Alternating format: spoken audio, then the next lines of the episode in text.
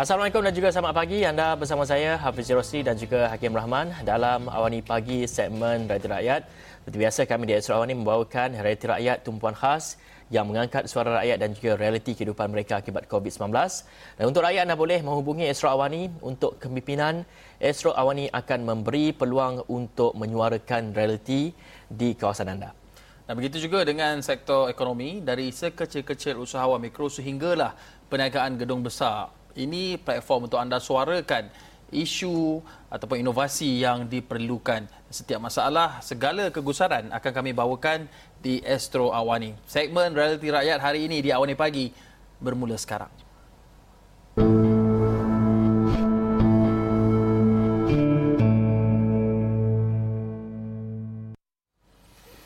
Baik, kita ingin kongsikan satu uh, pengalaman yang ditempuhi oleh seorang anak muda ini dan uh, beliau bekerja di sebuah syarikat besar.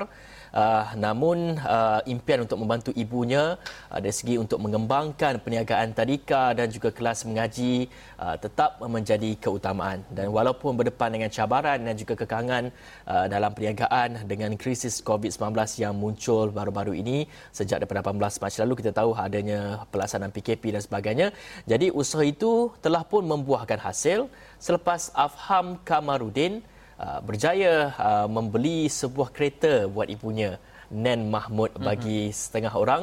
Uh, pemberian itu uh, mungkin kecil tapi bagi seorang anak muda yang mempunyai semangat dalam bidang keusahawan ini itu adalah kejayaan yang sangat besar Hakim. Mm-hmm. Dan uh, tambahan pula dengan kegigihan hmm. untuk menuntut ilmu keusahawanan ini, bagaimana nak memajukan sesebuah perniagaan itu agar ia kekal relevan hmm. dan berdaya saing dalam industri. Dan untuk bercakap mengenai soal itu, kita sudah bersama di talian ketika ini menerusi Skype uh, individu ini sendiri, hmm. Afam Kamarudin. Assalamualaikum Afam, selamat pagi. Waalaikumsalam, selamat pagi. Apa khabar? Baik, sihat? Baik, baik. Alhamdulillah. Hmm. Okey Afam, uh, pertama sekali kita nak nak nak mendapatkan orang kata latar belakang lah, ataupun uh, background uh, perniagaan yang dilakukan oleh Ibu Azham ini. Apa perniagaannya ataupun apa perusahaannya dan bagaimana uh, ianya boleh bermula? Okey okey. Uh, okey baik. Uh, okey. Pertama kali tu terima kasihlah kepada Astrawani uh, menjemput saya pada pagi ini. Uh, peluang yang besarlah alhamdulillah and uh, pada mulanya tu um, mak saya ni apa ni memang memang orang yang dia selalu mengajar Quran lah sebelum ni. Uh, dia dah pernah mengajar Quran uh, dah lebih 10 tahun lah. Dan dah lebih 15 tahun lah sebenarnya uh, dia mengajar Quran di rumah orang uh, dia mengajar uh, Quran di uh, rumah dia sendiri Lepas tu um, pada tahun 2017 tu hmm. uh, dia berminat dengan satu franchise ni iaitu Albat Daddy. Jadi uh, mak saya pun ambillah franchise uh, Albat Daddy ini um, dan membawa ke Sungai Petani iaitu uh, jadilah nama uh, kelas Al-Quran Albat Daddy Cindai Jaya Sungai Petani. Lepas tu uh, pada tahun 17 tu uh, saya uh, masih belajar uh, semester akhir. Jadi saya hanya membantu mak saya uh, uh, hanya mampu sekadar mampulah. And then lepas tu uh, pada tahun uh, 2018 tu uh, saya dah habis belajar. Uh, saya terus uh, uh, membantu mak saya full time lah untuk kelas Al-Quran ni. Pada tahun 2018 juga uh, mak mak saya dan saya membuka tadika di bawah Albat Dadi juga. Okey. Baik, Afam, kita tengok pada visual ni, saya tengok ada kanak-kanak, ada yang sudah pun dewasa. Mungkin dapat dikongsikan dengan kita semua, uh, tadika ini bermula daripada umur berapa dan juga kelas pengajian ini, uh, kelas mengaji ini bermula pada umur berapa uh, pelajar-pelajarnya? Okey, uh, um, kelas Al-Quran tu uh, kami buka uh, dari umur uh, 18 sampai ke 70 lah. Hmm. Uh, kira kelas Al-Quran tu memang selalunya uh, datang uh, umur dari 30, 40, 70 pun ramai. Kadang oh. tu kira maksudnya ramai orang tua lah dekat kelas tu, kelas Al-Quran tu. Bila saya dapat uh, PM dari uh, orang luar banyakkan ramai yang tak boleh baca Al-Quran lah di luar sana. Hmm. Itu satu realiti lah. And then untuk tadika pula uh, kami uh, selalunya bila macam cuti sekolah kami akan buka camp sekolah lah. Uh-huh. Uh, kami target umur dari 6 tahun sampai 12 tahun. Uh-huh. Uh, untuk tadika pula dari umur 4 tahun sampai 6 tahun. Uh-huh. Afham, kalau kita lihat daripada visual yang dikongsikan oleh Afham ini, kita lihat uh, cara ataupun teknik uh, mengaji ataupun memperbaiki bacaan uh, Al-Quran ini uh, mungkin sedikit berbeza. Saya lihat ada yang menggunakan uh, ketuk, objek, objek nah. tertentu.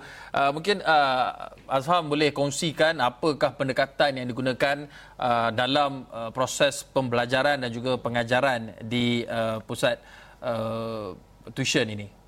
Okey. Um, untuk teknik uh, pembelajaran Al-Quran ni kami menggunakan teknik Al-Baghdadi. Uh, teknik ni agak famous sekarang ni. Uh, teknik Al-Baghdadi ni adalah menggunakan teknik ketuk-ketuk. teknik ketuk-ketuk ni uh, dia memberi satu kesan yang sangat baik bila kita belajar Al-Quran. Uh, dia satu teknik yang orang kata apa nampak macam uh, untuk budak-budak tapi sebenarnya sangat sesuai untuk orang tua-tua juga. Hmm. Pelbagai peringkat umur lah sesuai. Ya. Hmm. Dia kira teknik ni direkahkan oleh Abad Dadi iaitu pengasas dia Jalaluddin uh, Ustaz Jalaluddin. Okey, baik. Hmm. Baik Afam, ha. kita ingin menyentuh dari segi uh, dari sudut perniagaan pula.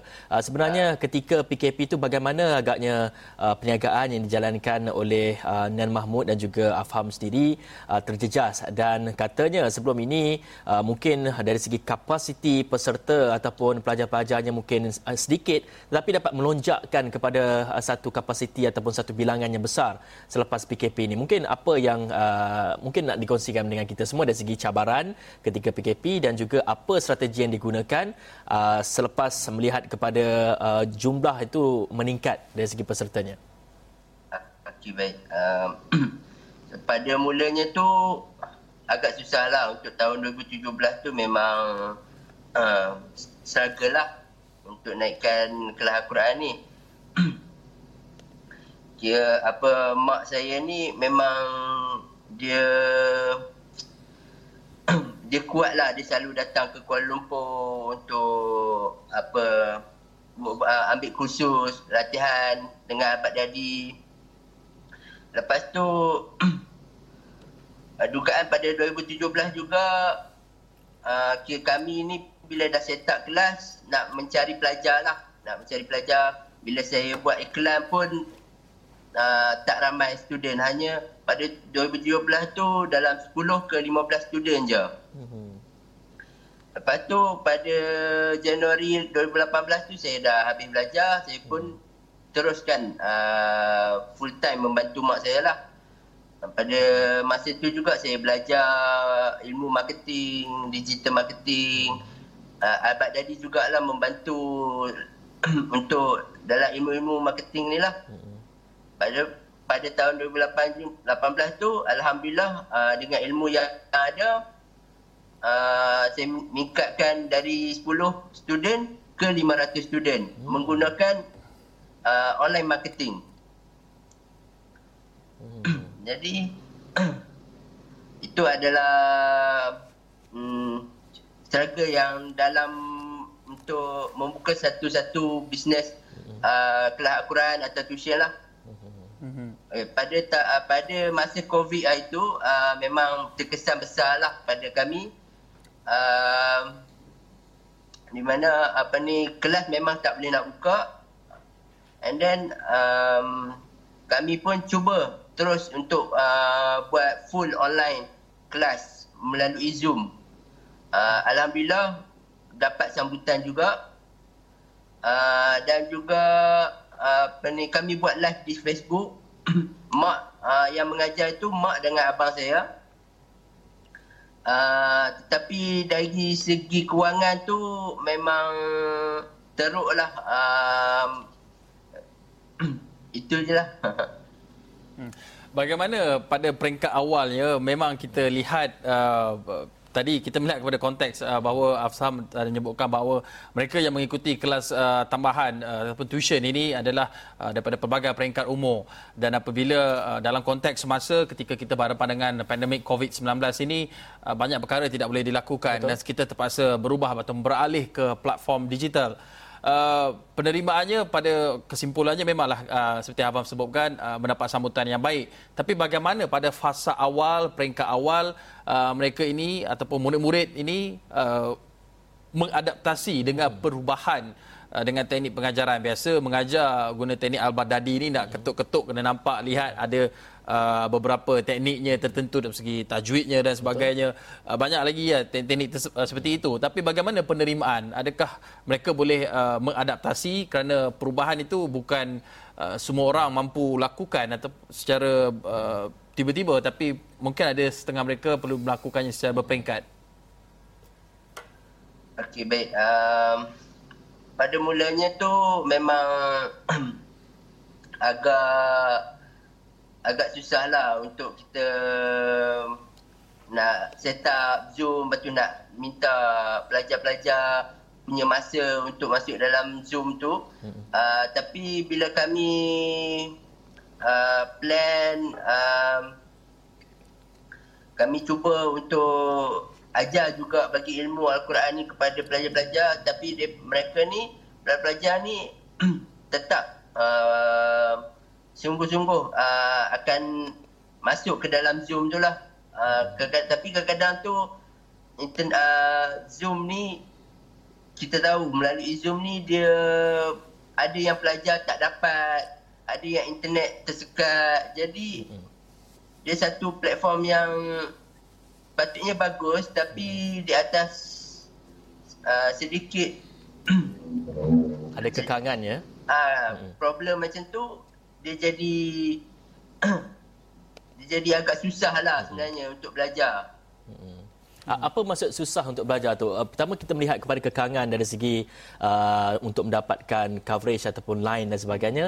Adakah uh, penggunaan media sosial ataupun penggunaan uh, laman sosial seperti Zoom ataupun uh, aplikasi-aplikasi lain Facebook, ya. dalam Facebook dan sebagainya uh, memberikan kekangan juga dari segi sudut pemahaman pelajar dan juga dari segi untuk kita berinteraksi antara uh, guru dan juga peserta-peserta itu? Selalunya um, untuk berinteraksi tu dia kurang lah sebab kita terpaksa mutekan semua semua peserta, semua pelajar. Jadi dia uh, tak ada two way communication dekat situ. Jadi untuk uh, pelajar tu sendiri dapat ilmu-ilmu tu dia macam tak sampai. Ha. Uh, mungkin dari segi keberkesanan penyampaian ilmu tu mungkin agak sedikit kurang lah daripada kita ya. belajar secara bersemuka. Ya betul. Mm-hmm. Okey, uh, Afham, kita banyak lagi nak tanya melihat kepada uh, teknik ataupun strategi pemasarannya, te- te- uh, juga teknik pengajarannya. Uh, dengan Afham, sebentar lagi kita perlu berhenti seketika. Kembali okay. selepas ini.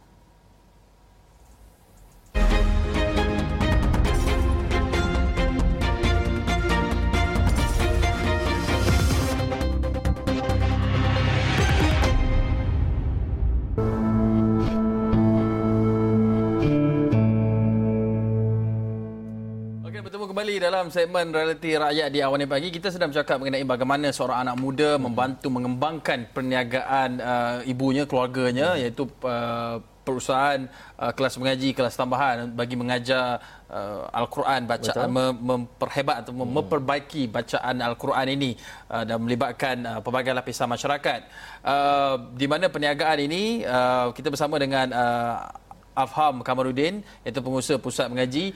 Uh, tadi kita sudah bercakap bagaimana uh, Afham mampu berjaya membantu uh, perniagaan ibu daripada 10 pelajar kepada 500 pelajar.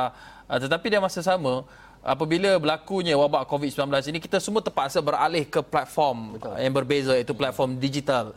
Uh, bagaimana Afham dan juga perusahaan atau pusat mengaji ini uh, berjaya mengekalkan uh, perniagaan dengan menggunakan uh, platform secara dalam talian. Hmm. Tetapi dalam masa sama Azham, uh, adakah jumlah uh, apa ni mereka yang mengaji ini ataupun orang kata apa subscription lah kan uh. ataupun mereka yang mengikuti ini uh, berkurangan dan bagaimana uh, Azham menangani kekurangan tersebut ataupun adakah berhadapan dengan uh, apabila orang kadang berhenti subscribe macam membership ataupun keahlian di pusat gimnasium juga dibekukan dan dia akan menjejaskan pengusaha pusat uh, kecergasan dan kesihatan.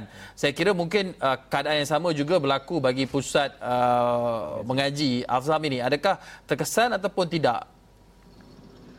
Uh, Okey baik. Terima kasih. Uh, okay, memang terkesanlah dari segi COVID tu. Uh, cuma kami kami macam mak ni dia memang sentiasa nak nak mengajar orang. Dia dah terbiasa. Jadi dia sentiasa uh, cuba bantu juga. Uh, kami cuba bantu buat uh, video-video pendek. Kami akan uh, masukkan ke dalam grup WhatsApp yang sedia ada.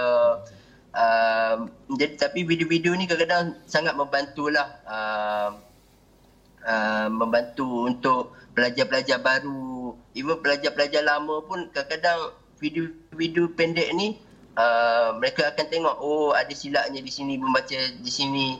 Jadi video-video pendek ni kami cuba bantu juga. Uh, lepas tu mak selalu buat masa PKP itu mak selalu buat live lah di Facebook. Jadi uh, sedikit membantulah uh, pelajar-pelajar uh, untuk belajar juga uh, time PKP tu lepas tu um, abang juga uh, abang Amak ni juga kadang buat kelas uh, di Zoom lah uh, untuk membantu pelajar-pelajar ni. Jadi tapi uh, pelajar-pelajar ni memang berkurang lah. Uh, berkurang uh, dari dari orang kata apa setiap masa tu dia akan berkurang macam dalam Zoom tu uh, untuk awal PKP tu dalam 30 orang uh, lepas tu kurang ke 15 orang ke 10 orang uh, tapi bagaimana... Tapi uh, sekarang ni uh, kami cuba buka baliklah uh, kelas tu uh, memang berkuranglah daripada 500 pelajar boleh katakan berkurang ke uh, 150 ke 200 lah.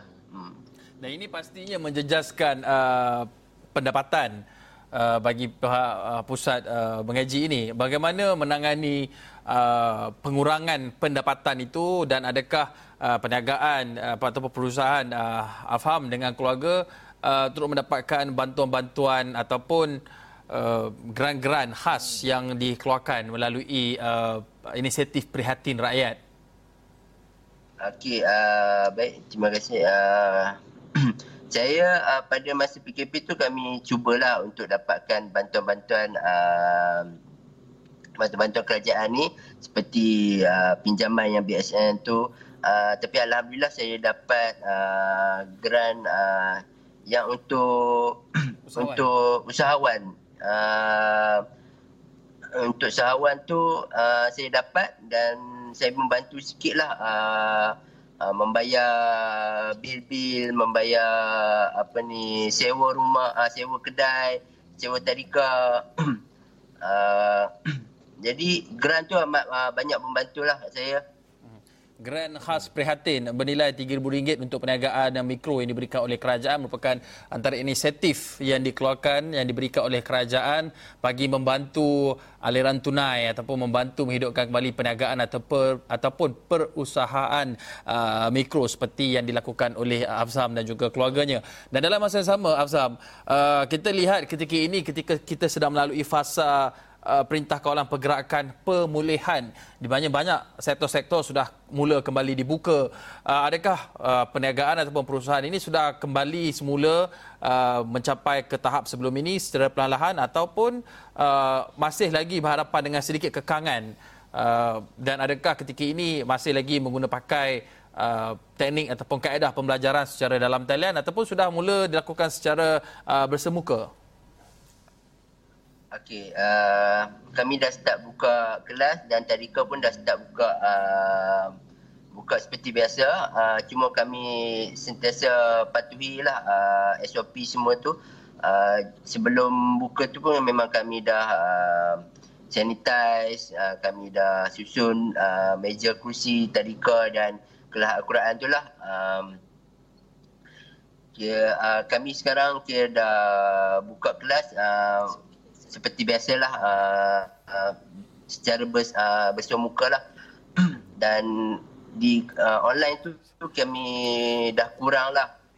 Sebab sekarang memang tak banyak dapat sambutan uh, dan uh, pelajar untuk datang tu uh, datang ke kelas tu memang berkurang lah uh, disebabkan uh, situasi sekarang uh, tetapi uh, kami cubalah uh, uh, bantu juga uh, yang mana yang memang pelajar yang nak belajar uh, dan kami limitedkan lah uh, satu kelas tu Hmm. Azam, apa perancangan ataupun uh, strategi yang digunakan oleh Azam dan juga uh, keluarga untuk memastikan bahawa pusat uh, mengaji ini uh, terus hidup dapat mampu memberikan menabur himat bakti mengajar kepada mereka di luar sana uh, ada, ada strategi ataupun pendekatan bagi memastikan uh, perniagaan ini terus dapat wujud dan tidak bergantung kepada uh, bantuan ataupun grant yang yang diberikan oleh kerajaan uh, kami akan sentiasa mencari pelajar lah uh, di uh, Facebook, di Instagram uh, seperti sebelum inilah uh, uh, di Facebook dan Instagram lah. Menggunakan platform media sosial.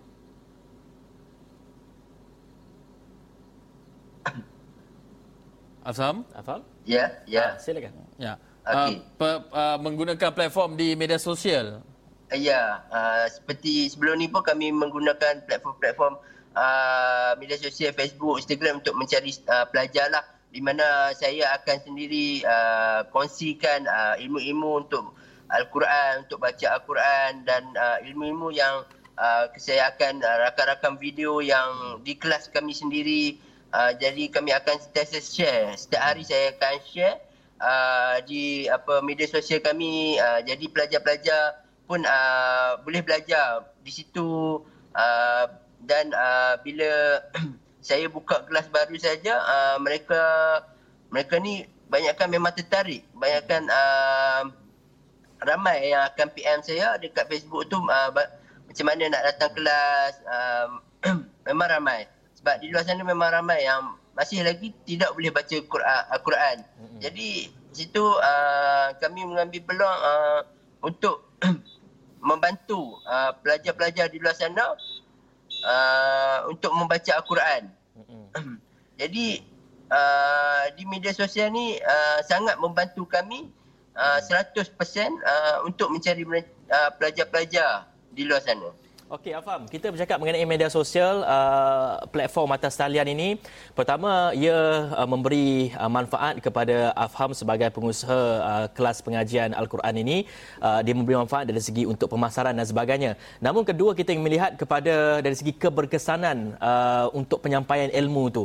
Jadi bagaimana sebenarnya sebagai pengusaha melihat kepentingan media sosial ini adakah hanya semata-mata untuk pemasaran tetapi bukan untuk penyampaian ilmu ataupun tidak berkesan untuk penyampaian ilmu? Okey, uh, baik. Um, dia baik untuk dua-dua. Uh, maksudnya untuk pemasaran dan juga untuk kita berkongsi ilmu.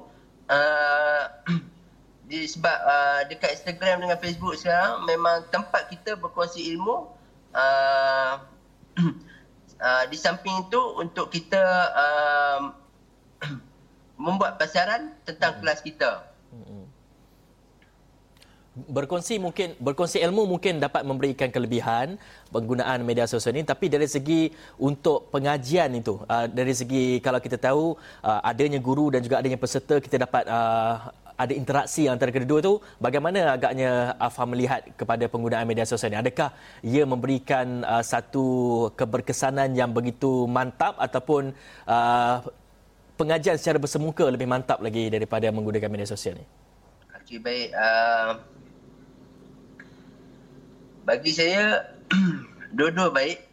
Uh, disebabkan uh, untuk uh, kalau macam media sosial ni, uh, lebih ramai yang akan dapat uh, untuk belajar uh, di dalam uh, media sosial ni uh, dan juga uh, bersuah muka ni adalah satu benda yang penting juga sebab kita nak uh, belajar tu sepatutnya kita kena belajar uh, apa ni bersuah muka. Tapi uh, di dalam media sosial ni kita uh, untuk mengambil ilmu. Untuk uh, Ya. Afsal, uh, uh, dalam bidang keusahawanan ini, pelbagai bidang ataupun cabang perniagaan boleh kita ceburi. Azham contohnya uh, memilih untuk membantu untuk menceburi bidang keusahawanan, memberi fokus kepada uh, pengajian ataupun pengajaran untuk uh, memperbaiki teknik ataupun cara bacaan uh, Al-Quran. Tetapi dalam masa sama, banyak lagi anak-anak muda di luar sana yang uh, juga bah- menceburi bidang keusahawanan dan juga perniagaan. Tetapi apa uh, tips ataupun uh, apa ni tips ataupun uh, hmm. perkara yang boleh dikongsikan oleh Afsam kepada mereka di luar sana yang berhasrat untuk menceburi uh, bidang perniagaan tak kisahlah apa bidang sekalipun. Hmm. Okey baik uh, okey uh, saya ni tak adalah hebat mana pun uh, dan di luar sana pun masih ramai anak muda yang lagi hebat dari saya yang jauh hebat dari saya. Hmm. Uh, cuma uh, bagi saya ilmu tu memang perlu dicari setiap masa lah. Betul. Uh, ilmu tak kisahlah ilmu apa pun, ilmu perniagaan ke, ilmu uh, pelakunan ke, ilmu nak bercakap ke, ilmu agama ke, sentiasa kita kena cari. Uh, walaupun kita dah belajar diploma ke universiti ke, kita tetap kena cari ilmu-ilmu yang uh, lebih banyak. Baik, terima ah, kasih Azham Kamarudin, pengusaha pusat okay. mengaji uh, bersama berkongsi bagaimana uh, beliau membantu Betul. keluarganya untuk bangkit kembali uh, selepas berhadapan dengan uh, pandemik COVID-19 hmm. yang banyak menjejaskan uh, perniagaan dan keusahawanan uh, bagaimana kita boleh belajar Betul. seperti disebutkan oleh Afzam tadi untuk menuntut ilmu sentiasa hmm. memperbaiki uh, mungkin ini juga yang disebutkan dalam program-program ataupun inisiatif hmm. yang diberikan kerajaan iaitu program upskilling dan juga reskilling hmm. yang disebutkan. Baik, terima kasih Afzam uh, atas perkongsian tersebut. Sekian saja segmen Realiti Rakyat di awal pagi. Saya Hakim Rahman. Saya Hafiz Roslan. Assalamualaikum warahmatullahi wabarakatuh.